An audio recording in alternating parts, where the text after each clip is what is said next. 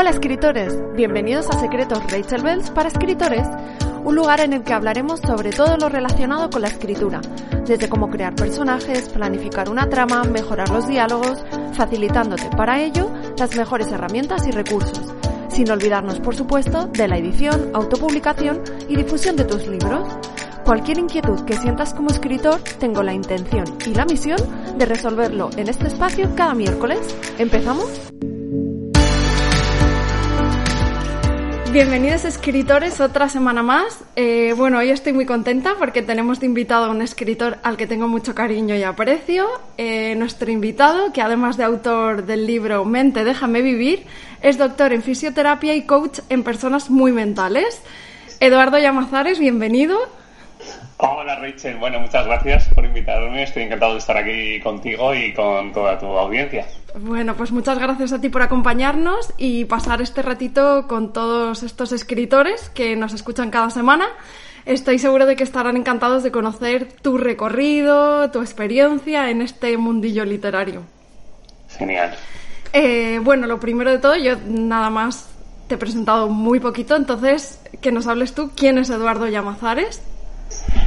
Vale, bueno, pues yo mm, tengo 42 años, yo he sido durante muchos años, casi 20 años, funcionario en la sanidad pública como fisioterapeuta y hace un poquito más de tres años decidí pues parar todo, cerrar mi consulta privada y decidí, bueno, pues que quería cambiar un poco mi, mi vida profesional porque ya no tenía muchos frentes abiertos, ¿no? Entonces había empezado a trabajar como coach porque me había formado y compaginaba la fisioterapia y el coaching. Decidí pararlo todo y lo primero que quería hacer era escribir un libro sobre todo lo que había aprendido, que a mí me había ayudado a, a mejorar mi vida, sobre todo, ¿no? Empecé por, queriendo mejorar mi salud, porque la medicina no me daba respuestas, solo me decían que era estrés lo que yo tenía y lo que me generaba mucho dolor a nivel digestivo, mucho insomnio, ansiedad, etcétera. Entonces, bueno, pues me empecé a buscar respuestas, conocí el coaching, conocí el autoconocimiento, me salvó y no solo me salvó a nivel de salud, sino que también me, bueno, pues cambió otras áreas de mi vida, ¿no? Y empecé a hacer grandes cambios y a tomar decisiones que llevaban mucho tiempo sin, sin tomar, ¿no? Sin liderar mi vida. Entonces, bueno, pues eh, decidí que quería que quería plasmar todo eso que a mí me había ayudado, pues que aparte de hacerlo en sesiones individuales que ya hacía de coaching, pues quería escribir un libro. Yo no era escrito, nunca había escrito, al contrario, ¿no? Tenía mis, mis creencias limitantes y bueno, pues nada, decidí, decidí apostar por eso y, hacerme ese regalo. Lo, lo, tomé como un regalo, ¿no? Porque al final, bueno, pues es verdad que es una estrategia un poco que lleva mucho tiempo y que, bueno, pues que es muy incierta, ¿no? De los resultados que, que te va a ofrecer pero bueno, ya aposté por ahí. Y nada, hace tres años y pico, pues decidí parar y estuve cuatro meses escribiendo un libro. No hice otra cosa, estaba fue como mis meses sabáticos, pero bueno, mi tarea era escribir un libro, que no es tan sabático. y nada, y a partir de ahí pues mi vida cambió, la verdad es que lo autopubliqué. Y ahora mismo, bueno, pues ahora mismo me dedico solo a ayudar a otras personas que se encuentran en situaciones de bloqueos, bueno, pues que quieren conseguir algo, pero pero se limitan, saben que, bueno, pues que tienen patrones mentales o pues que se sabotean y que no pueden avanzar, ¿no? Y, no están a gusto con lo que con lo que viven en su día a día. Y eso es lo que hago, trabajo a nivel online con programas de, coaching y pues nada, también me he dedicado a escribir mi segundo libro, o sea que ya soy escritor, ya me, me, he consagrado porque, bueno, pues es verdad que nunca pensé, ¿no? En escribir un segundo libro, pero bueno, pues esto engancha. Pues voy a contar. Sí, pues mira, ahora que estabas contando eso, se me han ocurrido un montón de preguntas más que las que tengo apuntadas. Y una de ellas, ahora que has dicho eso, que ya tienes tu segundo libro, me la preguntaron a mí en una entrevista y me quedé ahí como un poco pensando, ¿no? Porque me dijeron, ¿cuándo un escritor deja de ser Nobel? ¿Tú qué crees? yo, para, yo, para mí es esto, yo para mí es eso, es cuando, fíjate, a mí me costó además reconocer, ponerme la etiqueta de escritor teniendo el primer libro escrito me costaba, ya autopublicado, y luego cuando salió mm. lo cogió la, editorial Espasa de Planeta y tal, y yo todavía me costaba, ¿no? Esto de eso, bueno, yo soy fisioterapeuta, soy coach, pero escritor, y claro, pues eso, un amigo me decía, pues has escrito un libro, pues ya puedes, eres escritor, ¿no? Y es claro, yo pensé y dije, pues ¿cuántos libros necesito yo para, para sentir que soy escritor? Entonces, a partir de ahí sí que es verdad que dije, bueno, pues oye, escribo en mi blog, y tengo un libro, soy escritor, me gusta escribir, soy escritor. Entonces, novel, yo creo que, que cuando pasas al segundo libro yo he notado mucha diferencia. Entonces, yo por eso te digo que, siento que hay, una, hay un gran cambio, ¿no? Cuando ya ves el resultado del segundo libro y, lo puedes comparar y no solo en el resultado escrito, sino en tu vivencia, ¿no? En cómo lo has vivido, mm. en cómo lo preparas a la hora de autopublicarlo, de sacarlo, de promocionarlo, etcétera. Entonces yo creo que con la primera, o sea, una vez que ya pasas la primera, ya te puedes quitar el este. Cuando pasas al segundo, ahí ya ha habido un cambio cualitativo súper importante. Hombre, supongo que esto tiene que ver mucho también con eso que arrastramos muchas veces, que es el síndrome del impostor, ¿no? Y este tipo de cosas. Bueno, lo bueno es que te tenemos a ti hoy para este tipo de conversaciones, que eres el que, nos puede echar me llegan, me, llegan, compañeros del mundo del desarrollo personal que tienen, que tienen muchos bloqueos ¿no? cuando están escribiendo los libros y yo les ayudo con procesos de coaching y el síndrome del impostor es que aparece, pero no aparece una vez, aparece en varios aspectos ¿no? y, mm. durante todo el proceso, desde, desde plasmar ideas en negro sobre blanco, con los miedos de qué dirán mis compañeros, qué dirá mi familia, qué van a pensar el lector, etcétera, hasta luego pues, a la hora de promocionarlo y de promocionarse como escritor, ¿no? Entonces, el síndrome del impostor es que está, sobre todo en nuestra cultura mm. eh, y en muchos países de Latinoamérica también, pues nos enseñó que estaba feo esto de reconocer nuestros dones, se, nos enseñó que, que, quién eras tú para querer destacar, etcétera, ¿no? Entonces, esto del síndrome del impostor viene, está, está muy alimentado en unas épocas de nuestra vida en las que, bueno, pues teníamos que, aceptar lo que se nos daba porque eran los demás eran los que sabían, ¿no? Cómo se movía este mundo y nosotros estábamos ahí para absorber esa información, ¿no? Así que sí, es, eh, está muy relacionado con esto, sí. Sí, bueno, porque siempre has estado desde antes, ¿no? Como tú dices, muy mal visto el hecho de preocuparse por uno mismo, ¿no? Eh, y de pensar en uno mismo es como egoísta, ¿no? Esto que al final arrastramos y, y el problema es que nunca terminamos satisfaciendo algunas cosas que tenemos ahí porque no si no es egoísta, ¿no? Yo siempre digo que yo siempre recuerdo mucho más la frase del amor al prójimo que el amor a uno mismo. O sea, yo del amor a uno mismo, así estas tres palabras juntas, cuatro palabras juntas, no, sin embargo, el amor al prójimo lo tengo muy grabado, ¿no? En nuestra sociedad, en mi colegio, etcétera. Entonces, sí que es verdad que era muy importante poner atención en los demás, que es importante, pero, pero si tú no partes de, ponerte atención a ti, pues es que al final eh, hay un desequilibrio muy importante que se plasma en muchas cosas, ¿no? En muchas limitaciones, en mucho estrés y, bueno, pues en mucho sufrimiento al final. Pues sin duda. Y además, mira, enlazando esto, eh, curiosidad que además antes has comentado un poquito, ¿qué, o sea, ¿qué creencias tenías tú cuando te pusiste a escribir la primera vez? ¿Qué, qué creencias tuviste que derribar? ¿Qué era lo que te, te bloqueaba a lo mejor, ¿no? La primera era que escribir un libro tenía que durar por lo menos, estar como un año, año y pico para escribir un libro. Esa era mi idea y no me la quitaba nadie, ¿no? Era como, y además me la reforzaban, ¿no? O sea, yo, yo recuerdo cuando me despedí de una compañera de trabajo eh, en el hospital, que le dije, nada, me voy a, escribir un libro, bueno, me iba de retiro, ¿no? Y me fui a, a Tailandia, a una isla, me pegué ese capricho y, me decía, ¿pero cuánto vas a estar en la isla? Y yo, cuatro meses. Y me decía, ¿y, en cuatro meses piensas escribir un libro? Y yo ya me había quitado esa creencia porque, había, porque me había trabajado con una mentora y, le dije, pues sí, voy sin nada, voy con el esquema y pretendo volver con el borrador hecho, o sea, con el primer manuscrito hecho y, y sí, sí, ya tengo mi planning y tal, ¿no? Y es que es una creencia como, pues, como la mayoría, ¿no? Que son, que están muy, muy reforzadas a nivel social, ¿no? Porque somos muchos los que las hemos interiorizado. Entonces esa para mí fue una de las primeras. Y otra era que, tenías que ser un gran experto y que tenías que llevar mucho tiempo en tu especialidad o en tu sector, ¿no? Porque yo vengo del mundo de la fisioterapia y yo, eh, bueno, pues siempre me he preocupado mucho de aprender, pues eso, hacer muchos cursos de posgrado, fui profesor en la universidad, con lo cual estaba todo en continua formación. Entonces, claro, yo lo lógico es que hubiese escrito un libro de fisioterapia, no de coaching, que llevaba tres años ejerciendo y, bueno, y practicando y demás. Entonces esa fue otra, otra creencia que creo que limita mucho a muchas personas, que creemos que, bueno, que tenemos que ser unos grandes expertos con miles de horas de trabajo, con ya habiendo dado ponencias y, ¿sabes? Como que el libro es una consecuencia de una trayectoria y, y, vamos, yo he demostrado, o sea, para mí publicar el libro, autopublicar mi libro, fue el inicio de una trayectoria que estoy seguro que no hubiese llevado si no hubiese autopublicado, ¿no? Entonces esa es otra creencia que yo tenía y que creo que es muy común. Sí, sí. Mira, el otro día escuché una frase que creo que es muy cierta y dice que acabamos enseñando lo que más necesitamos aprender cada uno. Y me, y me pareció tan maravillosa porque digo, cierto, esto es cierto. Totalmente, yo se lo vi claro con, el, además el título de mi libro, El mente, déjame vivir, es como, es que esto es lo que yo he tenido que trabajarme, claro. no me dejaba vivir ¿eh? como yo quería, o sea, me dejaba sobrevivir y funcionar muy bien pues para, para cumplir expectativas de otros y demás, pero no vivir como yo quería, ¿no? Vivir lo que llamamos vivir con V, no, no sobrevivir.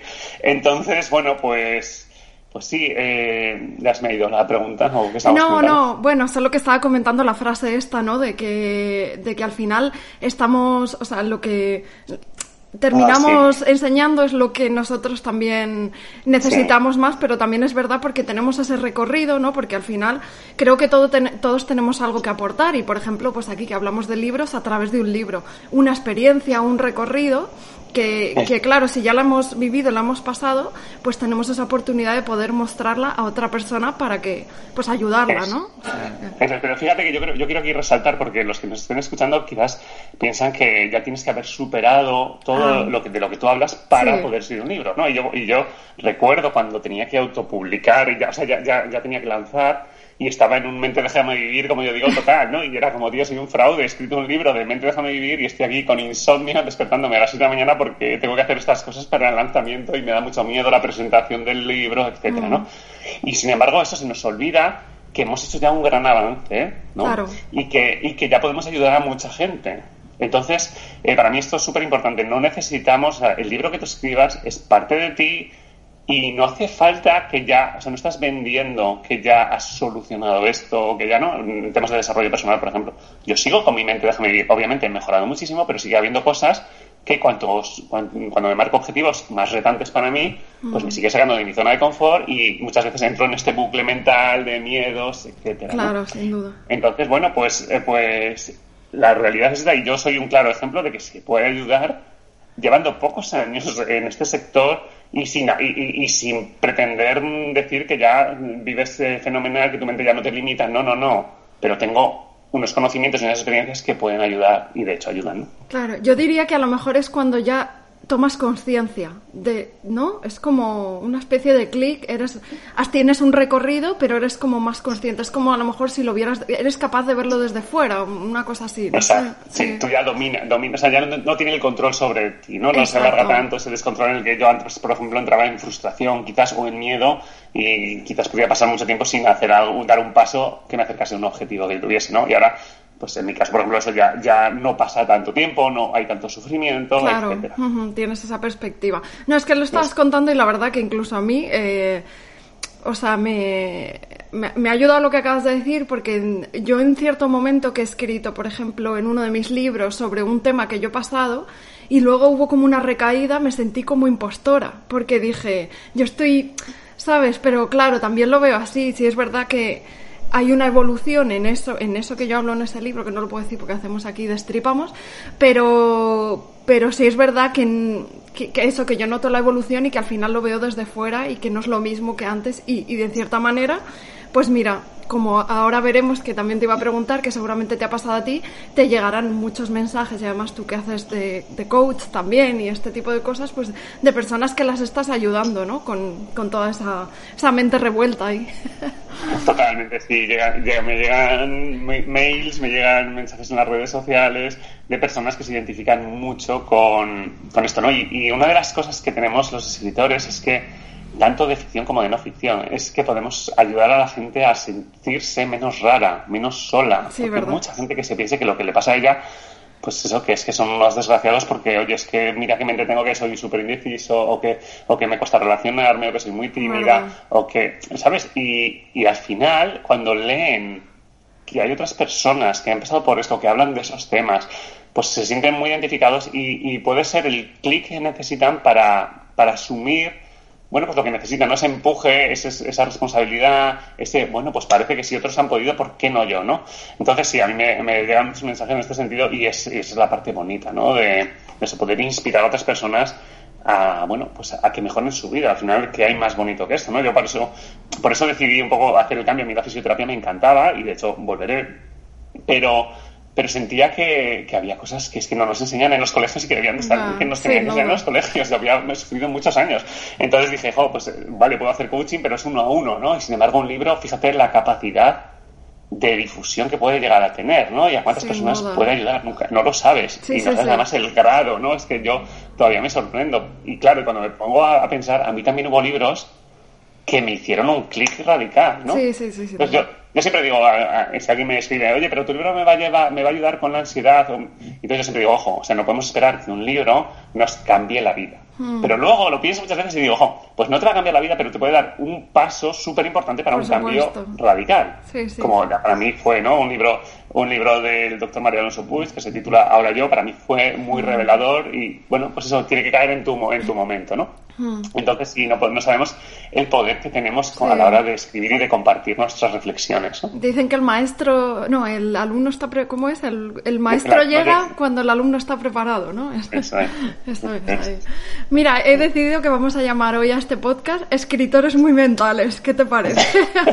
Me parece fantástico. porque yo, de, verdad, que estas creencias que hemos comentado antes las tienen muchas, muchas personas. Y este síndrome del impostor, esto que comentabas tú de tu experiencia, es, es, muy frecuente, ¿no? Y, y yo ahora mismo estoy ayudando una, a una escritora y tienes, le pasa esto, que es como va a sacarlo y dice, pero es que yo tenía que tener estos miedos, los tenía que tener ya quitados, o tenía que tener, o tenía que tener más audiencia para hablar de este tema, ¿no? Como mm. más reconocimiento, como eh, tener más resultados, y se nos olvida. Entonces, para mí esto es muy importante que aprendamos a, a valorar y que tengamos pues eso, una lista de nuestros éxitos, de nuestros logros, o que tengamos fotos o algo que nos recuerde de dónde venimos. Exacto. Que Porque ya se nos olvida mucho eh, las épocas que pasamos, pero es que pasamos épocas de un día detrás de otro, pues eh, sufriendo cuando nos relacionábamos con un grupo y nos sentíamos muy tímidos o muy introvertidos o que no éramos capaces de ser igual de valiosos que el resto. O, entonces, todas, a nivel profesional igual, ¿no? Cuando empezamos y las dudas que teníamos y las inseguridades y luego cómo hemos ido avanzando. Entonces, reconocer nuestros logros y reconocer cada paso. Mm. Y reconocer que hay gente que, que, que, puede estar igual que estábamos nosotros en aquel momento y que les puede venir de maravilla recibir estos mensajes que nosotros tenemos, ¿no? Mira, comentando eso, hace tiempo que yo estoy haciendo esto y lo comento por si a alguien le ayuda, que es como una especie de diario de logros de cada día. Entonces, todos los días, por la noche, antes de acostarme, apunto cosas que he logrado ese día, que pueden ser cosas a lo mejor nimias, porque te parecen absurdas, pero que el día de mañana te van a llevar a algo, ¿no? Estás en el camino, pequeñas cosas. Y yo cada día, pues voy apuntando como pequeños logros que voy haciendo, porque nos da la sensación, a veces, ¿no?, de que pasan las semanas, los meses y no estamos logrando nada, pero, pero si, si, fuéramos conscientes apuntándolo, ¿no? En plan de, mira, mira todo lo que he hecho en todo este tiempo, ¿no? Es un, ejercicio súper bueno porque además esto, eh, pensamos que a lo mejor eh, no, influye nada lo que, hace, lo que hacemos en nuestra vida, por ejemplo, en nuestro autocuidado, de, por ejemplo, el cuerpo físico, no tiene nada que ver con nuestro proyecto de escritor, ¿no? Y sin embargo, sí que tiene que ver. Entonces, eh, todas las áreas están relacionadas y todas las áreas influyen en nuestra mentalidad. Entonces, que tú reconozcas que estás siendo constante con tu autocuidado, con, con salir a correr tres días a la semana, o hacer unos estiramientos, o salir a pasear, o lo que sea. Todo esto, reconocerte, eh, darte el espacio para decir, oye, me comprometí con esto y estoy y, hoy he hecho esto o hoy he vuelto a hacer tal o no pensaba hacer tanto pero mira he hecho esto. O sea todo esto al final es darte valor a ti que muchas veces nos, nos escudamos en que yo tengo baja autoestima o bueno yo es que nunca he tenido nunca he tenido mucha confianza en mí mismo vale pues esto se construye así no dando atención poniendo atención llevando nuestra mente a enfocarse en lo que sí vamos consiguiendo, porque si no, nuestra mente se, va, se nos va a ir radicalmente a todo lo que nos falta, a todo lo que no tenemos, nos vamos a comparar con los demás. Sí, la charlita que escuchamos siempre ahí en, en la cabeza. eh, bueno, yo lo digo y además porque me sirve mucho, pues soy una persona muy impaciente y entonces esto me ayuda a tomar un poco de calma y perspectiva y tal, que eso es importante. Bueno, vamos a, ya dejamos esto un poco, vamos al tema de, de, por ejemplo, que nos hables un poquito de qué es mente déjame vivir, que bueno, más o menos con lo que hemos hablado yo creo que hemos dado pistas, pero bueno, que nos comentes un poquito más. Pues a ver, Déjame Vivir es eh, una guía en la que yo expongo mmm, cómo crear una mentalidad que nos ayude. O sea, si, partimos de la base de que nuestra mente todo lo que nosotros pensamos, la información que hemos ido almacenando durante todos los años y con las experiencias que hemos tenido en nuestro pasado, todo eso es lo que nos lleva ahora a vivir de una determinada forma pues en nuestros trabajos, en nuestra relación de pareja, etcétera, ¿no? Entonces, la mente es el timón con el que guiamos nuestra vida. Entonces, oye, vamos a ver si, si vemos que herramientas podemos tener para tener una mentalidad que sea saludable y no una mentalidad tóxica que me lleve a sentirme inferior, a compararme todo el día, a limitarme, a pensar que no puedo cambiar de trabajo, eh, mejorar mi relación de pareja, etcétera, ¿no? Entonces, eh, lo que hablo es esto, herramientas para primero mejorar tu relación contigo mismo, cómo te ves a ti mismo, cómo te cuidas, cómo te valoras y luego la relación con los demás, ¿no? Como desde, desde, este, desde esta mejora de la relación con uno mismo podemos mejorar otras áreas de nuestra vida, la relación con nuestra pareja, con nuestros compañeros de trabajo, familiares, etcétera, ¿no? Entonces, eso, voy dando claves y ejercicios para eh, fomentar y potenciar una mentalidad saludable, porque hay muchas personas que sí, que de pequeños ya les, les introdujeron todos estos temas de inteligencia emocional, de, poner, poner atención en lo que ellos necesitan, en lo que ellos desean, saber poner límites, cuidar su energía, todas estas cosas, pero hay otras muchísimas personas que nadie nos habló de esto, que nos hablaron más de resultados, de sacar buenas notas, de sacar una nota para ir a una universidad o hacer unos estudios, etcétera, ¿no? Entonces, bueno, pues yo quise recopilar en este libro todo lo que a mí me ayudó, ¿no? Para amarnos a nosotros mismos, para conocernos mejor. es una guía de autoconocimiento, de descubrir de entenderte, de ayudarte a entenderte, por qué te sientes tan mal, por qué te preocupas tanto por esto, por qué tu mente no para. Entonces, es una guía para, para ese autoconocimiento. Bueno, yo que lo he leído y que además, bueno, iba a comentarlo también, que también hemos hecho, bueno, eh, no, sé cómo lo llamas, intervención, lo que... Sí, bueno, una sesión, con, con Eduardo. Eh, o sea, el libro es una maravilla y creo que incluso creo que nos viene bien a todos, porque creo que todos tenemos esa radio todo el día en la cabeza hablándonos y creo, y creo que en realidad casi todos somos muy mentales. Eh, y, bueno, a los escritores que están por aquí yo creo que también les va a venir muy bien. Eh, si le dan una oportunidad, creo que les va a ayudar muchísimo un poco pues todo esto a romper algunas creencias y todo este tipo de cosas. Así que yo eh, desde aquí os animo a darle una oportunidad sin duda. Y, bueno, eh, de lo que nos gusta mucho aquí hablar es de las experiencias autopublicando con editorial. Entonces, bueno, ya nos has dicho un poquito que tú comenzaste autopublicándote. Entonces, si nos hablas de, de cómo fue esa experiencia. Vale, yo directamente ni me planteé el tema de editoriales, no envié mi manuscrito a ningún sitio porque yo no tenía audiencia, no tenía, yo tenía un blog con 300 eh, seguidores, tenía mis redes sociales con 400 seguidores y ni me lo planteé. Directamente fui a la autopublicación y bueno, pues eh, vendí el libro primero a través de mi, de mi web y luego directamente ya en Amazon, ¿no? Entonces me formé en, bueno, empezó a ir bien el libro en Amazon y entonces dije, bueno, pues esto igual ¿sabes? Empezaron a llegar mensajes después de que te llegan los mensajes de tus conocidos, que te dicen que, qué bonito, que todo muy bien. Pero bueno, pues ya luego empezaron a llegar mensajes de gente que yo no conocía, ¿no? Eh, o gente que no me conocía o que no tenía ningún, ningún compromiso conmigo. Entonces empecé a ver que, bueno, pues que el libro gustaba, empecé a creérmelo, ¿no? A sentirlo. Porque claro, tienes, hay, una fase en la que dices, bueno, a ver qué pasa, yo he hecho esto, bueno, pues eh, a, ver, a ver cómo se recibe. Y entonces como empecé a ver que esto funcionaba y empecé a creérmelo, pues decidí invertir en esto, decidí formarme para posicionar bien el libro en Amazon. ¿Vale? Eh, bueno, pues ver un poco, o sea, empezar a consumir vídeos de YouTube, pues, pues podcast, todas estas cosas, ¿no? Que ayudan tanto. Entonces decidí invertir tiempo y dinero en esto. Y bueno, pues empezó a posicionarme muy bien sobre todo porque bueno pues, pues porque Amazon funciona pues las, eh, las opiniones y demás y yo empecé a manejarme también en las redes sociales me hice, me empecé a hacer más visible no y al final yo sentía que, que, si yo no me movía, yo no movía el libro, yo no defendía mi libro, pues al final si yo no le daba valor, pues al final esto se transmite, ¿no? Mm. Entonces, nada, se posicionó muy bien, estuvo cinco meses en número uno en diferentes categorías y, y nada, y al final, bueno, pues eh, vinieron, vinieron, empezaron a llegar editoriales eh, a través del mail. Y nada, hasta que llegó el Grupo Planeta y lo, firmé el contrato con Espasa. Vale, vale. Espera, espera, no te me adelantes, que quiero, quiero comentar unas cosas o, o, bueno, mm, remarcar algo que me parece interesante para lo que nos escuchan, porque siempre me preguntan mucho sobre el tema autopublicación y todo este tipo de cosas. Y me, y, me gusta porque en ese aspecto los dos hemos hecho lo mismo y digamos que nos ha ido, pues bueno, relativamente pues bien, yo creo que bien, ¿no? Muy bien. Porque vivimos de ello, de cierta manera, ¿no? Entonces, eh, pues para lo que nos escuchan, eh, es curioso porque eh, tanto Eduardo como yo, cada uno en su mundo, hizo lo mismo.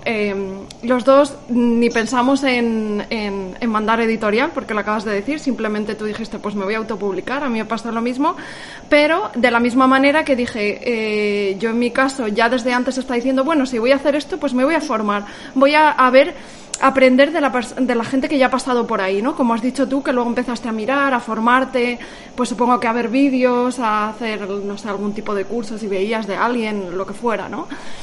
Entonces creo que es lo importante y sobre todo si lo hacemos previamente, no antes de lanzar el libro, un poco ver el terreno, qué, qué podemos hacer, cómo funcionan, si las redes sociales nos van a ayudar, cómo podemos manejarlas. Entonces es curioso porque eh, a Eduardo le ha ido muy bien y y bueno, hemos tenido como algo parecido en, en, el viaje este de la autopublicación. Yo quiero hacer un inciso que lo he comentado antes, pero ahora no. Y es que eh, antes de irme a, escribir el libro, ¿no? de, dar ese paso, estaba trabajando con una mentora que ya había escrito varios libros de, dentro de mi campo, ¿no? de desarrollo personal. Entonces, eh, para mí fue, con ella pude romper mis primeras creencias que si no las hubiese roto, no hubiese empezado, ¿no? No hubiese dado ni el mm. primer paso, ¿no? Entonces, para mí el acompañamiento, o sea, me, me sirvió YouTube, me sirvieron en los podcasts, pero... El acompañamiento. En aquellos momentos no yo creo que ni escuchaba podcast, era todo YouTube y, blogs, ¿no? Porque esto ya hace cuatro años casi, cuando ya empecé a ver que quería escribir el libro. Entonces, eh, para mí este acompañamiento individual, para mí fue clave ¿no? Entonces muchas veces eh, yo siempre digo esto, es como, es que cuando quieres aprender algo, es que si quiero aprender una profesión me voy, tengo que irme a la universidad o a un sitio donde, donde alguien que hace esto, eh, que ya sabe esa profesión, me la transmita, ¿no? Pues al final un poco es esto, ¿no? El tema de los mentores, esto para mí creo que es una gran inversión y, y bueno, el que nos ayuda a dar esos primeros pasos y que hay momentos específicos en los que quizás necesitamos acompañamiento y darnos el permiso para esto es parte del proceso, ¿no? Para mí fue parte del proceso y quiero recalcarlo porque no es todo, o sea, yo me he tenido que tener, he tenido varios mentores, no solo tuve aquella primera, sino que luego he cogido más cursos y mentores, ¿no? Entonces sí, esto para mí es importante. Sí, sí, o sea, lo de los mentores sin duda, yo a día de hoy, o sea, busco siempre mentores o incluso algún coach que te pueda ayudar, alguien que, que eso, que te ayude un poco, porque a veces eh, nos atascamos. O sea, por ejemplo, estaba comentando antes que yo hice, bueno, una intervención con Eduardo y me ayudó muchísimo porque además estaba muy atascada y Eduardo es magnífico para darte claridad. Así que... Genial. Fue, una base así muy bonita y me alegro mucho que te, sirviese. Para mí sí, fue buenísima. Y de hecho, eh, bueno, luego ya dejaré todas tus redes sociales, luego comentamos todo por si a alguien le interesa, pues para que contacte contigo, porque de verdad que yo creo que les va a ayudar un montón.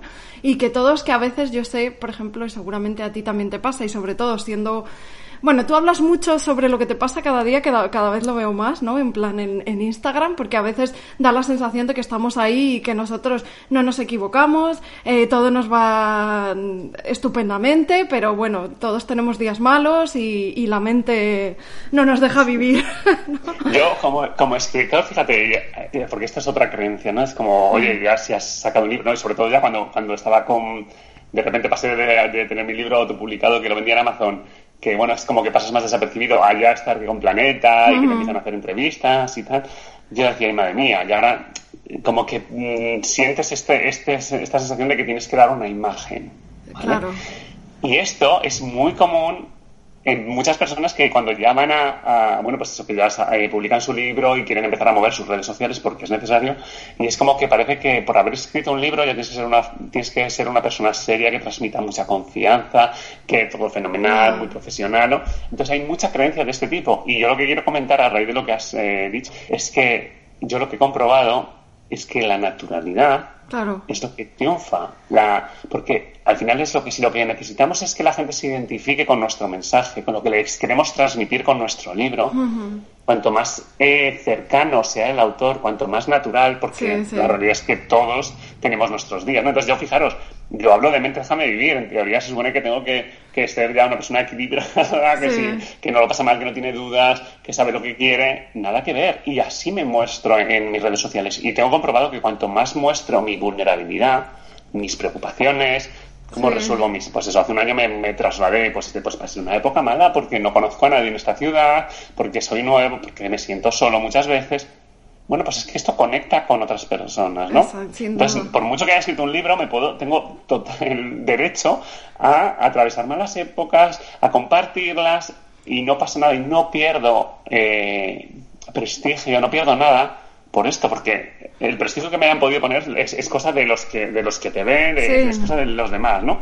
Entonces, yo para mí sí que invito, porque hay mucha resistencia, tú lo sabes, ¿no? A, Sí. a- a los escritores, a las redes sociales, lo comentas mucho en tus podcasts, y es cierto, entonces, claro, es que si nos ponemos un, si nos autoexigimos una imagen Es que que no nos fallo. corresponde y Claro. que nos tiene que corresponder, pues entonces, claro, ya tenemos ahí un freno de mano echado que nos va a limitar muchísimo porque va a ser un estrés cada vez que queramos, bueno, pues mostrarnos cercanos a la gente. No, y evidentemente, además, que cada vez vivimos en, en ah, las redes sociales, como todo, tienes lo bueno y lo malo, ¿no? Pero a, lo- a veces es todo como muy impostado, sobre todo Instagram, que es todo como muy perfecto, ¿no? Yo digo Instagram porque además es la red con la que más interactúo, ¿no? Eh, y yo ahora mismo que estoy preparando un curso de marca de, de marca para redes, eh, o sea, para de Instagram, perdón, marca de Instagram para escritores, eh, sobre todo el tema de la marca personal. Y, y claro, hay, eh, la primera parte del curso me toca mucho romper barreras, porque es como la marca, una marca personal con un escritor, es como que no, no, porque yo soy arte, esto no va conmigo, y, entonces hay que ver un poco que la marca simplemente, tú ya cuando naces eres una marca, o sea, simplemente es un- una manera de expresar eh, que es como... eh, lo, lo bueno de, de esto, que cuando te pones a trabajar tu marca es bueno porque lo que te pones a trabajar es un, un poco de desarrollo personal, de autoconocerte, de ver quién eres, porque necesitas conocerte para poder expresar a los demás de verdad quién eres, qué es lo que hay ahí dentro, ¿no? Y al final eso es la marca personal, eres, eres tú en esencia y mostrando lo que quieras mostrar, está claro, pero cuanto más honesto seas y no trates de de imitar a nadie ni de además yo igual que tú lo tengo comprobado que cuando yo publico un post o un vídeo donde me estoy totalmente abriendo por algo que me ha sucedido algo que me sucede o sea eh, el retorno el feedback es brutal o sea de una manera sin duda. O sea Yo aquí, lo que me gustaría remarcar es eso, que, que, es genial todo este, este curso que estás preparando, porque para mí yo lo que digo es como yo no hubiese llegado a ningún sitio si no hubiese estado en las redes sociales. O sea, yo es que cómo no podemos, cómo lo vamos a aprovechar claro claro. el poder que tienen las redes sociales, incluso Facebook, que yo ya no trabajo, pero, pero ahora que voy a hacer el lanzamiento del segundo libro, ya subo, hago un post preguntando qué opinan sobre estos dos títulos y ya hay de repente 700 personas que se han enterado de que voy a sacar mi segundo libro. claro fíjate. Solo por haber hecho un... un esto, Una- que tengo que dejar un minuto. Ah, que tengo vale. que, eh, Nada, o sea, nada, no. que no, no pasa nada no te preocupes es que no. Es que no. Perdóname, pero es que no sabes, No. es que sabes lo que es ¿qué? el segundo libro. ¿En El- serio? El, Aquí- ejemplar, el aquí- ejemplar básico. Entonces, si no, si no lo recojo, me lo, ya esta mañana no lo veo y lo Eh, necesito. esto no lo voy a cortar, que está muy bueno que en directo te haya llegado el segundo libro. No, no, Qué no, malo. Venga, venga, no hay problema. Estamos en puertas. Pues precisamente, para no enrollarnos mucho, que sé que eso hace mucha ilusión y vas a tener muchas ganas de, de abrirlo, tengo aquí como 300.000 preguntas, pero vamos a ir un poquito no, más. dale, dale. Dale. Eh, nada, estábamos hablando del tema de la autopublicación, ahora no me acuerdo dónde nos habíamos quedado, pero creo que más o menos eso ya lo hemos rescatado ahí. Lo único El que... tema de la marca personal, el tema Sí, de la marca exacto. personal, de aprovechar las redes sociales, de verdad que esto, y sobre todo, tú estabas comentando que crear una marca personal eh, es, eh, bueno, pues eso que se basa un poco en el autoconocimiento y todo eso. Yo lo que quiero re- remarcaros es que es un proceso. Que Exacto. no hay que esperar a conocerte súper bien, hasta, hasta para ir para, para empezar a crear tu marca personal. Porque siempre, siempre, da igual todo lo que te formes, todo lo que hagas de procesos de coaching o de lo que sea, vas a ir evolucionando siempre. Entonces, cuanto antes empieces con unas nociones básicas, ¿no? Formándote con un curso o con lo que sea. Pero empieza, date permiso para empezar y vas a ir viendo una evolución. Si vas a mi perfil de Instagram, yo soy, vamos, yo he sido muy poco cuidadoso porque no tengo ni idea de diseño gráfico, no tenía ni idea de los colores, de, entonces, bueno, pues fui poco a poco eh, manejando y he ido limpiando cosas, ¿no? Porque ha habido épocas que estaba, que estaban menos trabajado, ¿no? Entonces, yo soy de los, de los que puedo grabar unas stories con poca luz o con un ruido de, de fondo. O sea, prefiero priorizar cuál es mi propósito superior, ¿no? ¿Cuál es? Es como, ¿para qué quiero hacer esto? Porque así te va a permitir quitar importancia a cosas que te pueden frenar. Entonces, eso, que trabajar la marca personal es, empieza cuanto antes y empieza con unas nociones básicas y empieza a observarte qué te gusta más, qué te conecta, cómo te sientes mejor, si con vídeos, con posts, con stories, con IGTVs, con lo que sea, pero empieza a darte permiso, porque es un poder brutal el que tienen las redes sociales. O sea, yo llegué a, este número uno en Amazon por esto, porque, pues por las redes sociales, no. no, no, no, no, está claro. Y, eso, por al final, pues que todo a los escritores, le, o sea, perdón, a los lectores les hace mucha ilusión, si leen un libro, al final conocer quién está detrás de él, ¿no? Sobre todo si han empatizado, les ha gustado, pues eh, es, es interesante.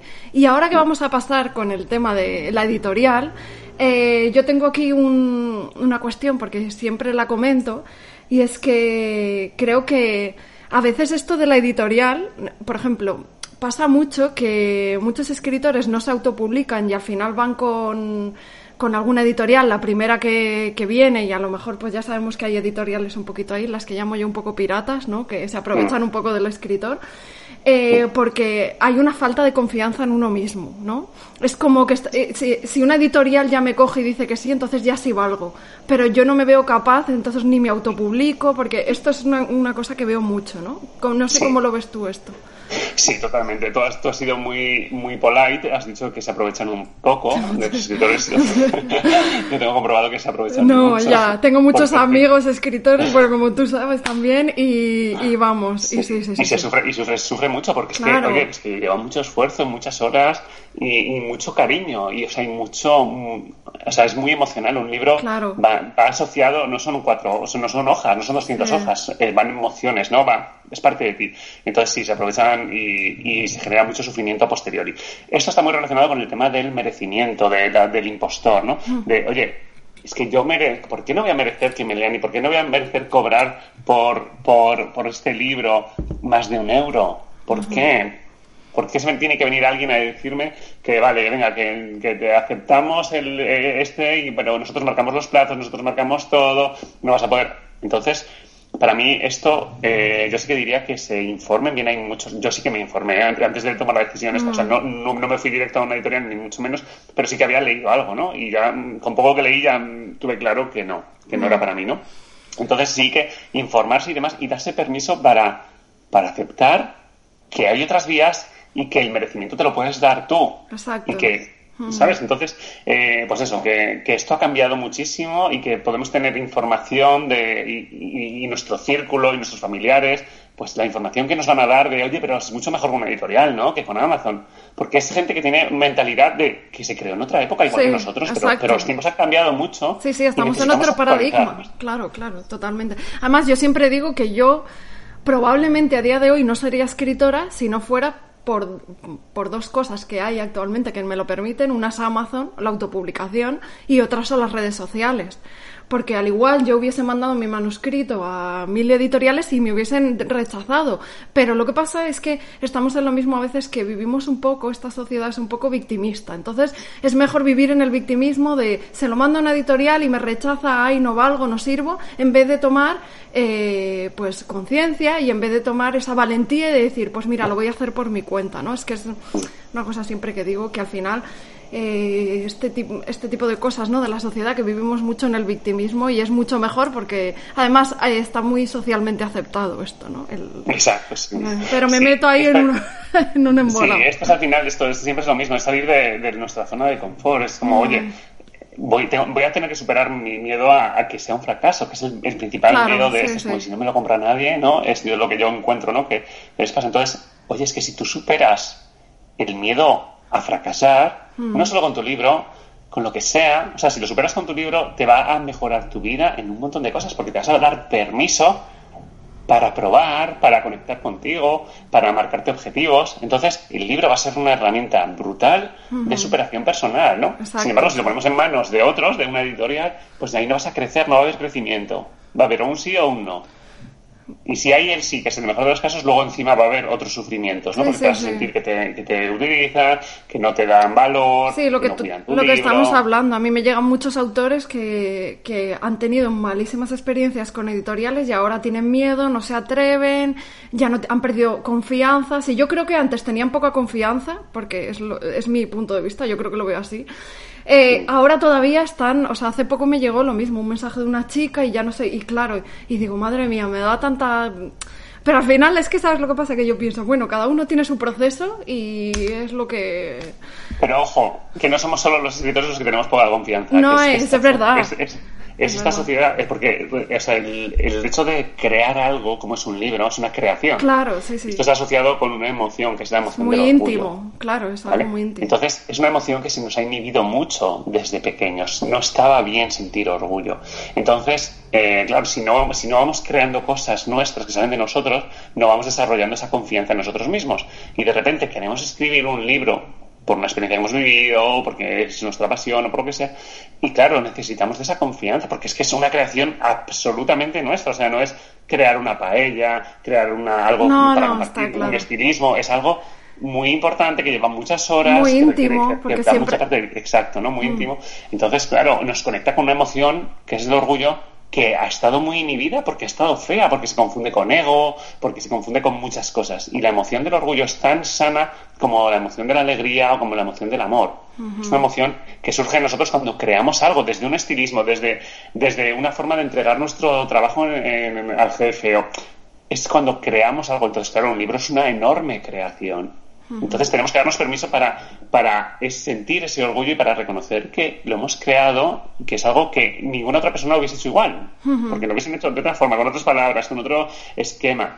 Entonces nos conecta con una emoción que ha estado muy inhibida y es romper esa barrera, ¿no? Pero eso no solo los escritores, sino muchas personas, ¿no? Efectivamente. si nos vamos al gremio de los artistas, de pintores, de, ¿sabes? de entonces, esto es algo que necesitamos, que si lo superamos, nos va a abrir muchísimas puertas para sentirnos bien cuando con 80 años miremos atrás. Claro, por supuesto. Bueno, y ahora viene que nos cuentes tu experiencia con la editorial. La diferencia, cómo, cómo lo viviste cuando te llegó ¿no? esa oferta, esa, no sé, esa... Vale, pues bueno, imaginaros, ¿no? Cuando me llegó eh, Editorial Planeta, yo había, hacía un año y poco que había salido autopublicado mi libro, un año y tres meses así, con lo cual fue súper rápido, yo no me esperaba, yo ya empezaba a ver que esto iba muy bien, pero no me imaginaba que fuese a llegar tan rápido. Entonces, cuando llegó, pues fenomenal. Bueno, me llegaron de varias, de la competencia también, de Planeta. Total que, bueno, pues yo enseguida, bueno, pues eh, me hizo mucha ilusión porque es verdad que me recibía muchos mensajes de gente que lo quería comprar en el corte inglés y no estaban, que me escribían dónde lo encuentro en mi ciudad porque no me gusta comprar en Amazon, todas estas cosas. Entonces, me pareció una oportunidad muy bonita de poder acercar el libro a un público que no está en Amazon, ¿no? Entonces, bueno, pues eh, nada, llegué a un acuerdo y nada, y firmamos. Estuvo unos meses en los que lo retiraron de la venta, pues para hacer luego el lanzamiento con Planeta. Y nada, y muy bien, y, salió en octubre del año pasado. Y nada, genial, a los hicieron una tirada importante porque, bueno, pues todo posicionaron muy bien en, pues en Casa del Libro, en ACNAC, en todos los sitios. Y nada, y a los cuatro meses se encargaron ya la segunda edición.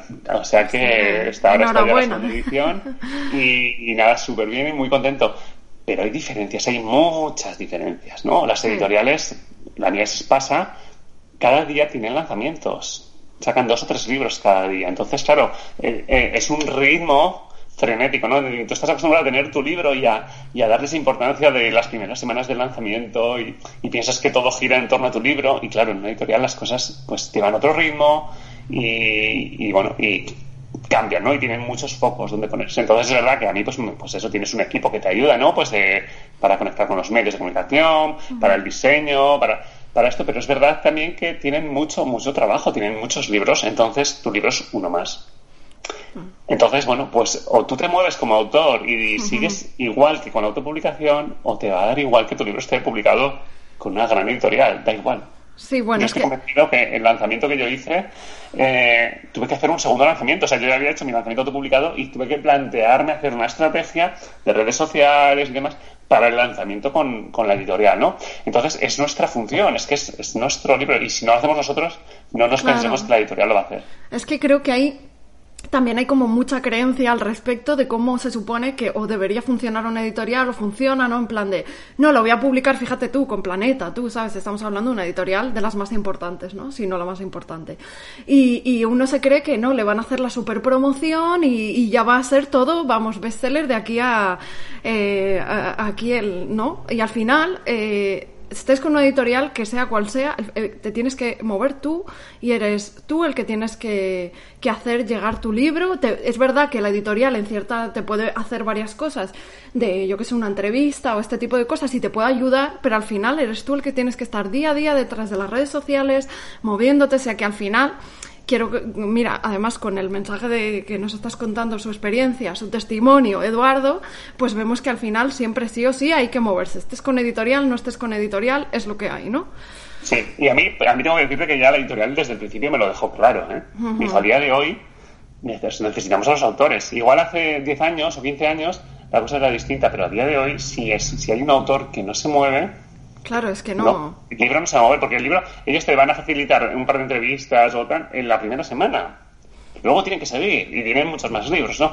Entonces, eh, al final es esto, tenemos que tenerlo claro que... Y que es, oye, para mí lo entiendo como lo bonito, es que, es que mi libro no es una, una parte de mí que ya está, que me la he separado y ya está, ¿no? O sea, yo es que mm. tengo que, que seguir inspirando desde esos conocimientos que, que, yo he aportado, desde esa historia, etcétera, ¿no? Entonces, eh, pues, pues porque hay gente que a lo mejor cuando yo hago el lanzamiento no conecta para nada con el mensaje de mi libro y no le interesa, pero es que igual dentro de seis meses, cuando me vuelve a ver y hablo de otro tema concreto de mi libro o de lo que quiero inspirar o de lo que sea, pues al final eh, ahí sí que conecta porque ha cambiado su vida, porque esta parte le conecta más, etcétera. Entonces, si nuestra misión es inspirar y, tener una conexión con alguien o cambiar vidas o cada uno lo que tenga, pues eso no es solo en el momento del lanzamiento, esto no es solo en el momento que llega un libro a la librería, no. No, no, esto es como, pues hijo, como si pares un hijo, no lo dejas ahí y lo abandonas, ¿no? Exacto, claro, yo lo igual, sí. o sea, totalmente. Eh, ah, lo que te iba a preguntar ahora es, bueno, a al respecto de esto, que has estado, estás con la editorial, pero tenías un libro entre manos, que es el que te acaba de llegar ahí la, el nuevo libro, y entonces, ¿qué pasa con ese libro ahora mismo? ¿Cómo va a salir? ¿Qué nos puedes pues contar de ese Libro, ese libro estuve a punto de firmar el contrato con la editorial cuando firmé el primer contrato, pero decidí esperar un poquitín a ver cómo iba el primero, total, que, que no lo había firmado, todo iba muy bien, y justo cuando íbamos a firmar el contrato de mi segundo libro, para que saliese en octubre de 2020, de este año, pues llegó la pandemia. Entonces, eh, pues nada, empezó aquello a pararse, pararse, pararse. Y ya me dijeron que no me podían asegurar que, que pudiese el libro salir este año, que ya tenía que ir para 2021 y no me podían dar fecha. Entonces decidí que no, que lo iba a autopublicar, porque yo ya me conozco, ya había aprendido mucho de la autopublicación y bueno, pues prefería darle salida antes de que estuviese pues en el cajón durante no sé cuánto tiempo, ¿no? Así que nada, eh, este libro está, eso ahora me llega a la prueba, ya que he hecho con, con la maquetadora, bueno, este es el primer libro, el primer ejemplar, y nada, y en dos semanas mi idea es que ya hacer el lanzamiento, para que este verano los lectores lo puedan, lo puedan leer. Bueno, una de las cosas que me encanta tu experiencia, porque, eh, o sea, totalmente explicas aquí, has estado tú publicado, cómo te ha ido, has estado con Planeta, bueno, sigue estando tu libro con Planeta, y ahora este último has decidido tomar tú las riendas, porque si no iba a tardar mucho, y decides autopublicártelo, aún pudiendo ser Planeta quien te lo lance, ¿no? Mm. Entonces, me parece interesante, pues, mm, a veces para que eh, los escritores que nos escuchan, pues, vean diferentes opciones, lo que puede ocurrir y que al final lo importante de todo esto es que tú estás tomando la decisión de lo que quieres hacer y no dejarlo a manos de otros, ¿no? Porque al final, pues, eso es muy importante. ¿Y qué nos puedes contar de este nuevo libro? ¿Cómo se llama? No sé, algo. Cuéntanos, cuéntanos. Pues mira, eh, como llego, en eh, mi público al final, que en el que me llegas son personas muy mentales, ¿no? Y, y son personas que le dan muchas vueltas a las cosas, que, son, que han aprendido a ser muy racionales, que han aprendido a controlarlo todo mucho y les cuesta mucho tomar decisiones. Y para mí, eh, lo que marcó un antes y después fue cuando empecé a tomar las riendas de mi vida, tomando nuevas decisiones, tomando decisiones desde, desde mi amor propio, o sea, decisiones para mí, pues este libro habla de esto, de las decisiones. Y el título es Mente, ayúdame a decidir. Ah, qué bueno. Es, como ya hemos aprendido, vale, que hay, que hay cosas que nos van a ayudar para tener una mentalidad más saludable, pero ahora necesitamos construir y liderar nuestra vida. Necesitamos empezar a, a tomar decisiones mm, desde las más pequeñas hasta las más importantes pero que vayan en conexión contigo, con tu coherencia interior, con lo que tú deseas, ¿no? Una vez que ya, te, conoces y ya sabes la importancia de respetar tus emociones, de, de, respetar lo que tú deseas, pues empezar a tomar decisiones. ¿Y qué pasa? Que las personas muy mentales nos, nos cuestan tomar decisiones y estamos acostumbrados a buscar mucha información de fuera. bueno, pues buscamos en Google, preguntamos a un amigo, buscamos inspiración en las redes sociales, pero eh, para mí hay, hay, pautas que nos van a ayudar a tomar decisiones que sean buenas para nosotros, ¿no? que, y salir de esas épocas de indecisión, de bloqueo, etcétera. Entonces, eh, en este libro comparto el método que yo sigo en mis procesos de coaching, que son cinco pasos, ¿no? Que son las cinco decisiones que importan, ¿no? Que, bueno, pues que necesitamos tener, tener presentes a la hora de de funcionar por nuestra vida, porque es que cada día tomamos muchas decisiones. Y cómo te cuidas hoy tu descanso, tu alimentación o, tu enfoque profesional, pues va a marcar, ¿no? Va a marcar tendencia de cómo va a ir tu vida en el futuro. Entonces son cinco herramientas, eh, cinco decisiones que importan para que te puedas sentir orgulloso de tu vida. Así que sobre esto, sobre el tema de la indecisión y las me parece súper interesante, pero tanto que estoy pensando que voy a comprarte un montón de libros y los voy a regalar con mi curso porque van a colación y creo que es tan importante. Digo de verdad, o sea, tanto el primer libro como esto de tomar decisiones, porque no, qué típico, al final nos paralizamos por el miedo, no saber qué hacer, esto, lo otro, sí, ¿no? Y es... Eh, y es que al final creo, no sé tú qué opinas sobre esto, creo que no hay, es muy difícil que haya desarrollo profesional si no hay desarrollo personal.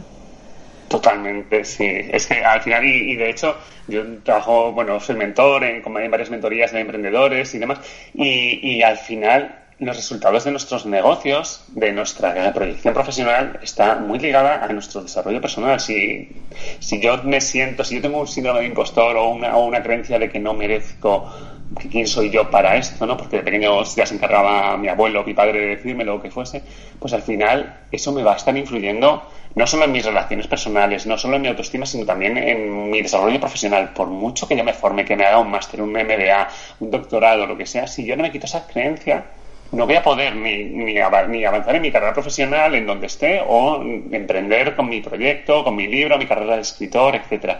Entonces, para mí, el emprendimiento, sea de un negocio, sea de, de un libro, es una herramienta maravillosa de autoconocimiento y de crecimiento personal. O sea, nos va a arrastrar nuestro crecimiento personal. Con lo cual, qué maravilla. Es igual que una relación de pareja. ¿no? Una relación de pareja te permite conocerte, te permite descubrir cosas que sí, que cuando vives solo, pues esas, esas áreas no las trabajas, no las puedes trabajar porque, bueno, pues trabajas otras pero una pareja te permite conocer ciertas áreas tuyas y demás, ¿no? Entonces, eh, esto de emprender un libro, de crear un libro, de promocionarlo, es lo mismo, es eh, te va a permitir conocerte y te va a empujar para sacarte de tu zona de confort en la que puedes llevar muchos años sin haberte dado cuenta. Y, mira, bueno, creo que no hay nadie mejor que nos ayude con esto que tú. Eh, y además es una cosa con la que tenemos que convivir cada día los escritores, que es con el tema de las críticas.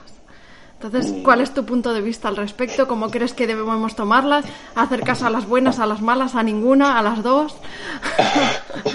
Mira, para mí esto, el tema, es un tema que trata en la quinta decisión que importa, habla de los miedos, ¿no? Y aquí hablo, presento que tenemos unos miedos eh, raíces, que son los de verdad, los más fuertes, y luego desarrollamos los miedos fruto, digamos que son, bueno, pues esto es el miedo a hablar en público, el miedo a la crítica, etcétera. Entonces, el miedo a la crítica parte de un miedo anterior, un miedo a, sentirte que no eres suficiente. Entonces, no es porque me critiquen, no es porque he aprendido desde pequeño que, que, que si me muestro como soy, hay algo en mí que no está bien, que no es suficientemente bueno. Y esto puede ser porque me llamaban mariquita, me llamaban gordo, me llamaban gafosa o me llamaban lo que fuese, ¿no? Entonces, si yo interiorice esto, es muy posible que haya crecido dando mucha más importancia a la opinión de los demás, que a mis propios intereses, que a mis propios deseos, etcétera, ¿no? Entonces, eh, bueno, pues una vez que vamos al origen de si nos limita esto, hay que trabajarlo, ¿no? El origen, porque si no, nos va a generar una emoción, una emoción de miedo y desde el miedo, pues nos paralizamos, nos bloqueamos y no avanzamos. Una vez que si, si esto ya no nos limita tanto, pues tenemos que ser conscientes de que primero, hay máximas, ¿no? Como que la vida es cambio, es una máxima, como que después de la tormenta llega la calma, es otra máxima, y que no podemos gustar a todo el mundo es otra máxima. Es que es, así y es real, no es para compadecernos, no es para conformarnos, es real y es maravilloso. No sé, Entonces, Bueno, ahora, ahora te iba a decir, perdona que te corte, no, yo te iba a decir porque me gustaría saber tu punto de vista respecto a esto. Eh, yo pues, bueno, eso, que como escucho muchos mentores y muchas cosas, al final he asimilado una cosa que me parecía muy interesante, no sé cómo lo ves tú esto, que, o sea, ni o sea, ni creerme ni las buenas ni las malas, o sea, bien, están ahí, o sea, ver un poco como que todo es neutro, porque llevo un tiempo intentando percibir que en todo en realidad la vida es neutro, luego es como nosotros nos lo tomamos, no hay cosas ni buenas ni malas, y luego que al final, y esto sí que me he dado mucha cuenta, que tú escribes un libro y el libro es el que es, o sea, ya está, es este. La interpretación que haga cada uno de un libro habla más de esa persona que de ti o sea, de lo que ha vivido, de, o sea, de verdad, y yo lo noté una vez en uno de mis libros que hablo sobre veganismo, pero bueno, como un tema de uno de los personajes es vegano, y recuerdo que una chica se ofendió de una manera, pero que empezó, a, o sea, yo no sé la cantidad de vídeos y todo el que hizo de, de la ofensa, y entonces de repente dije, o sea, a mí, o sea, yo lo que percibí es que esa persona tenía un problema con este tema, que no tiene nada que ver con lo que yo he escrito. Entonces quiero dar simplemente que esta es mi forma de verlo ahora, que cuando llega una opinión digo es buena, estupendo, es mala, pues al final el libro es el mismo y lo que ha vivido cada persona es lo que va a interpretar de lo que yo he escrito. No sé cómo lo ves tú esto. Mira, yo lo veo, igual. Entonces, para mí es muy importante, primero yo, eh, la, la autocompasión. Es como, vamos a ver, Eduardo, si vienes del mundo del hospital, de la sanidad, si vienes de la universidad, del doctorado, eh, si nunca has escrito un libro y escribes tu primer libro, primero para cerrarlo y para mandarlo a, la correctora profesional y para mandarlo a maquetación y todo esto, necesitas asumir que siempre se va a poder mejorar. entonces, la autocompasión tiene que estar en tu, en tu mente y en tus sentimientos desde el principio del proceso. ¿Vale? Y cuando, y cuando te, te llegue el, el, borrador, como me ha llegado a mí hoy, veré cosas que se pueden mejorar. Y cuando alguien te mande un mensaje y te diga, hay una rata no sé dónde, o, o esto yo no lo entiendo, no queda claro, o yo no estoy de acuerdo. Hmm.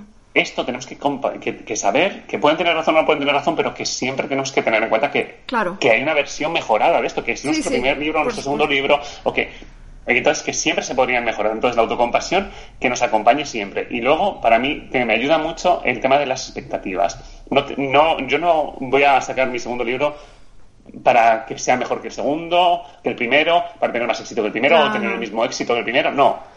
Yo tengo que tener una expectativa que esté eh, que salga de mí, no que dependa de valoraciones externas, ni para bien ni para mal. Entonces, mantener esta, esta expectativa clara de qué es lo que tú pretendes con tu libro, qué es lo que tú quieres, ¿no? Porque si, porque al final, la mayoría de los que no lo utilizamos como estrategia de, ganar dinero, no, por supuesto. o sea, ya todos sabemos que, que, no va a ser esto, ¿no? Que, o que es muy difícil, o que, bueno, pues que nos, nos mueven otras cosas. Estoy seguro que nos mueven otras cosas a todos.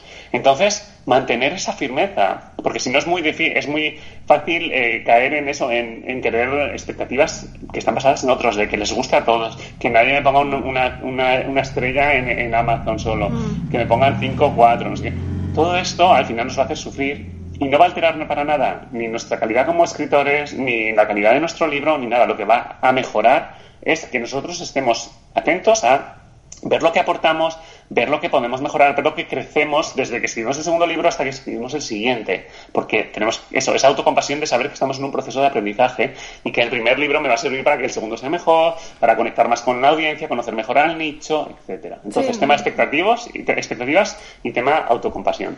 Eh, mira, además has dicho algo que es muy interesante porque una de las cosas, yo siempre... Eh, digamos, tengo como dos premisas muy importantes antes de sentarte a escribir, que las aprendí, pues bueno, cuando decidí otra vez ponerme a escribir, me empecé a ir a cursos de, de formación de escritura y, y, estas dos premisas son las más importantes y de hecho siempre que hablo con escritores que no son capaces de acabar un libro le hago estas dos preguntas y una de las dos o las dos no la tienen clara. Y luego me ha pasado que me han escrito y me han dicho gracias ya he respuesto ya he centrado esto y ahora he podido acabar el libro una de ellas es hacia, cuál es el final de tu historia hacia dónde te quieres dirigir etcétera.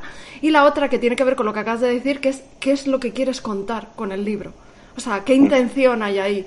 Porque a veces, eh, y además algo que tenga que ver, o sea, realmente contigo, con tus valores, con tu forma de ser, con y, y lo que tú dices, que es muy importante, que es que vaya acorde contigo.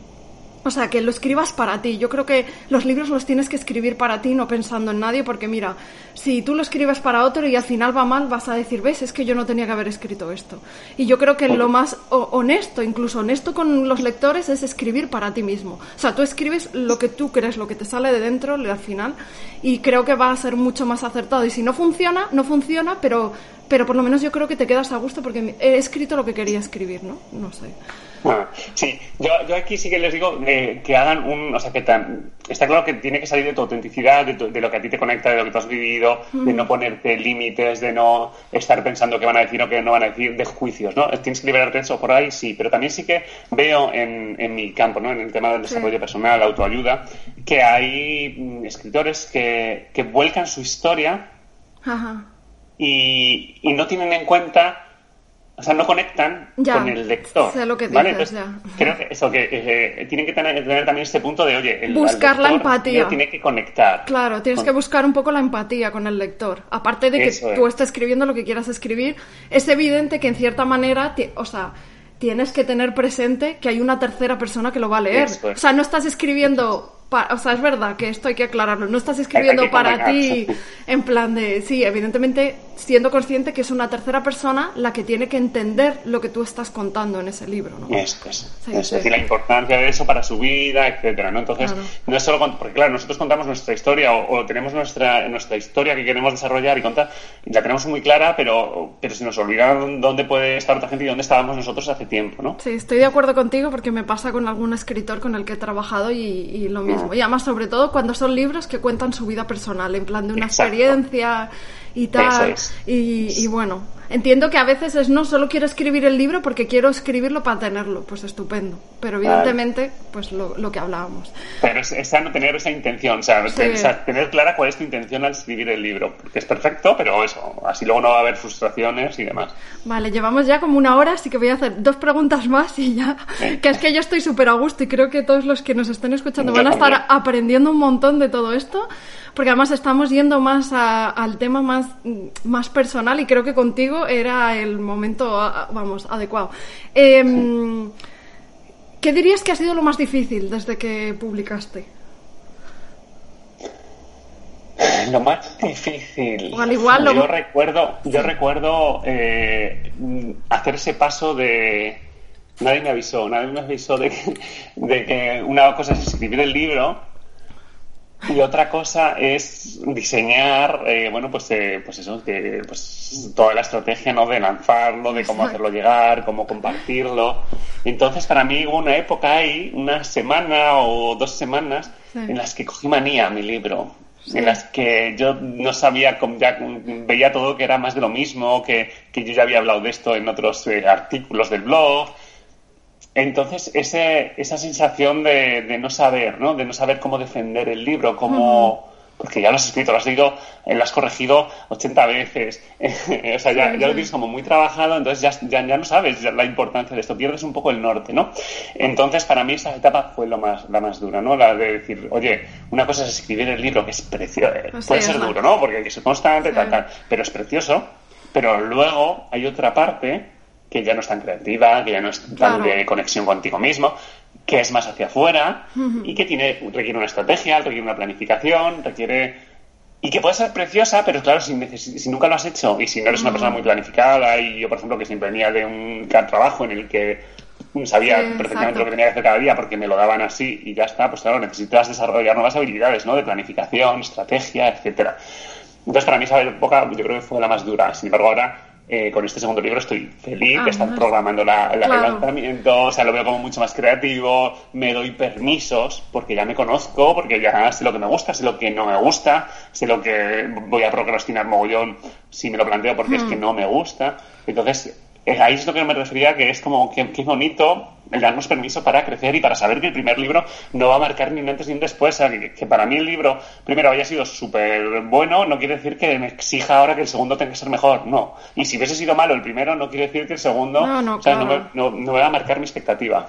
No, es al final. Y además, eh, bueno, yo sí. Eh, siempre digo, y que iba a decir, es que se me ha ido. Ah, eh, respecto a lo que estabas diciendo, ah, que la parte de, que la parte más sencilla, entre comillas, vamos a poner, es la escritura y la más complicada es la que viene detrás, ¿no?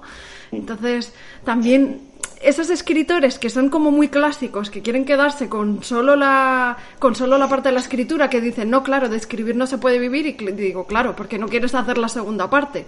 Pero es que qué trabajo no tiene su parte complicada y su parte más divertida y su parte más compleja. Mm. ¿Sabes? Que al final... y, también, y también darnos permiso para probar, porque luego igual nos gusta. A mí me ha encantado. Sí, sí, a mí me ha pasado lo mismo. yo no me obligo y estoy seguro que tú tampoco te obligas a salir en las stories eh, cuando te apetece. O sea, que al final yo le he cogido el gusto. Lo que pasa que necesité esa curva de aprendizaje, necesité bueno, pues, pues que era una cosa que, nadie me había hablado, que no tenía ni idea y que me sentía muy perdido, ¿no?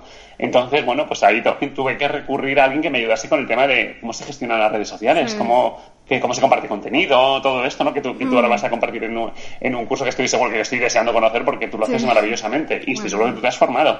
Entonces, para mí fue eso, fue de repente verme en tierra de nadie. Es como, uy, esta faceta no es ni de escritor, no, es de coach no es de, de, de dónde lo saco. Hay mucho de emprendedor, eso está, es una de las cosas que digo en el curso nada más empezar. Eh, evidentemente, si quieres vivir de esto, tienes que ser, hay mucho de emprender, de emprendedor, de eh, y es lo que hay. Y yo no, y yo siempre he sido, fíjate que mi mentalidad siempre ha sido, no, no, yo eh, un trabajo, eh, sabes, tercero. Yo no, yo nunca he querido ser emprendedora ni nada de eso. Y fíjate las vueltas que da la vida. Y ahora digo, o sea, no trabajaría para nadie más.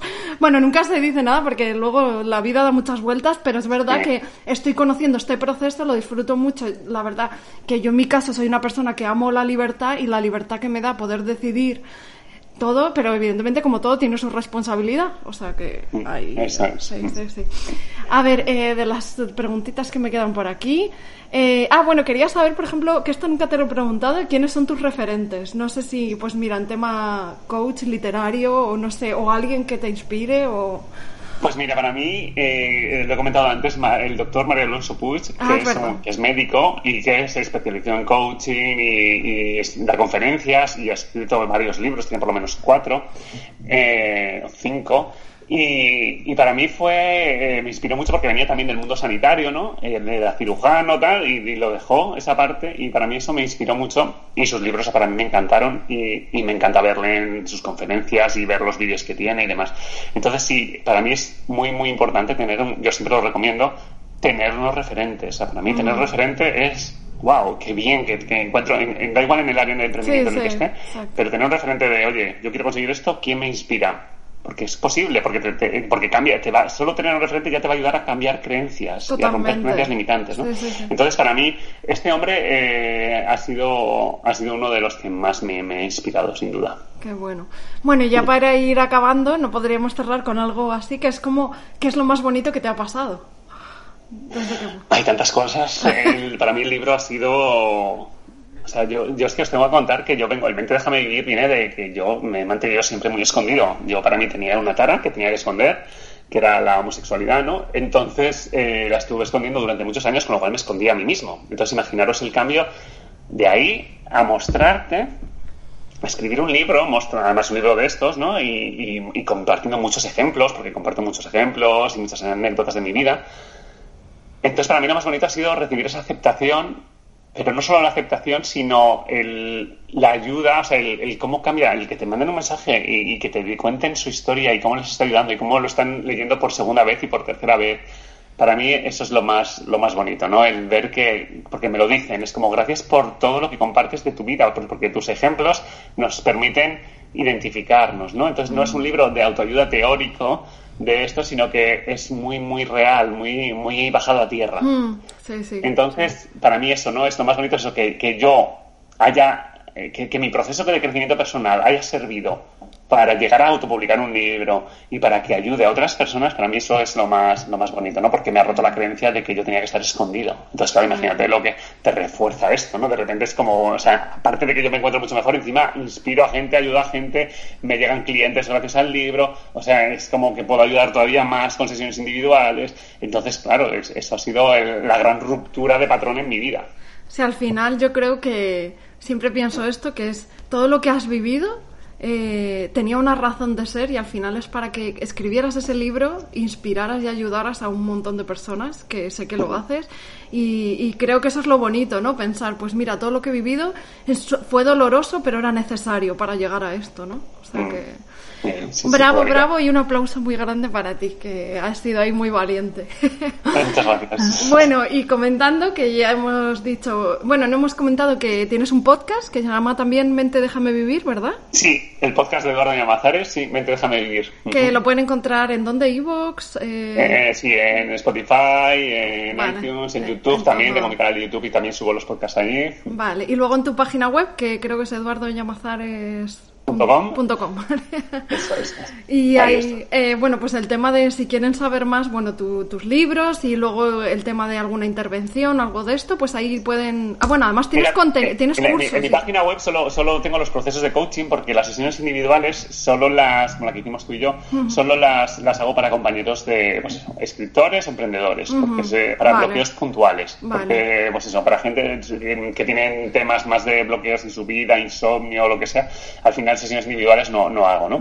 Entonces, esto los, los, propongo una vez que ya están trabajando conmigo en procesos. Entonces, bueno, me pueden contactar por redes sociales, sobre todo por Instagram o, en info arroba Y luego ahí estoy. Tienes que visto en tu página web también alguna meditación, eh, alguna cosa así, ¿no? Sí, en mi canal de YouTube me encuentro así. Sí, sí. Bueno, pues ya sabéis todos a buscar a Eduardo, que ya veis todo lo que nos ha enseñado. Eh, yo estoy súper, súper feliz y muy agradecida. Eh, no solo de que te hayas lanzado a escribir, que creo que estaba ahí, tenías que hacerlo y ha sido maravilloso, sino que nos acompañes hoy y nos cuentes todo, todo esto que nos has contado con tanto valor que creo que es un valor incalculable. Pues muchísimas gracias, para mí ha sido un placer, porque además tú sabes que tu podcast a mí también me ayuda, tú me inspiras mucho desde que te conocí, que ya te conocí una vez que ya había autopublicado, pero tú compartes muchísimo contenido que me ayuda, así que para mí es un placer compartir con todos todo esto y nada, quizá algún día os venga a contar cómo ha ido el segundo libro, así que para mí es un placer estar aquí. Eh, pues muchísimas gracias. Ay, se me olvidó preguntarte que lo último es que ya te despides así, eh, dar un consejo a todos los escritores que tenemos por aquí? Un consejito así que se te ocurra. Que se den permiso, o sea, que, que tengan en mente eh, la frase date permiso. Date permiso para avanzar. Date permiso para, mm, si no está perfecto, entregarlo ya a la correctora profesional. Date permiso para escribir eso que te gustaría compartir, pero que estás pensando que si le va a gustar a, a tu pareja o a tu madre o a quien sea. Date permiso para. O sea, el, si escribes un libro eh, es porque ya tienes mucho pero el libro te va a ayudar a, conseguir más. Es una herramienta dentro de tu proceso de autoconocimiento, de crecimiento personal, de ayudar a los demás, de trascender. Entonces, date permisos. Estás en el mejor momento para darte permisos para hacer cosas que de otra forma no harías. Bueno, escritores, con ese precioso consejo y valioso consejo que nos ha dejado Eduardo, nos marchamos ya. Espero de corazón que os haya gustado el podcast de hoy. Yo la verdad que lo he disfrutado muchísimo. Eh, Eduardo nos ha dado creo que unas claves, unos consejos que nos vienen geniales a nosotros como escritores dentro de nuestra carrera, nuestro desarrollo personal, que sabéis que es un tema que me encanta y creo que es necesario. Tal y como hemos, hemos comentado, es difícil que haya desarrollo profesional si no hay desarrollo personal. Así que creo que ha sido sumamente interesante y bueno, nos vemos la semana que viene. Chao.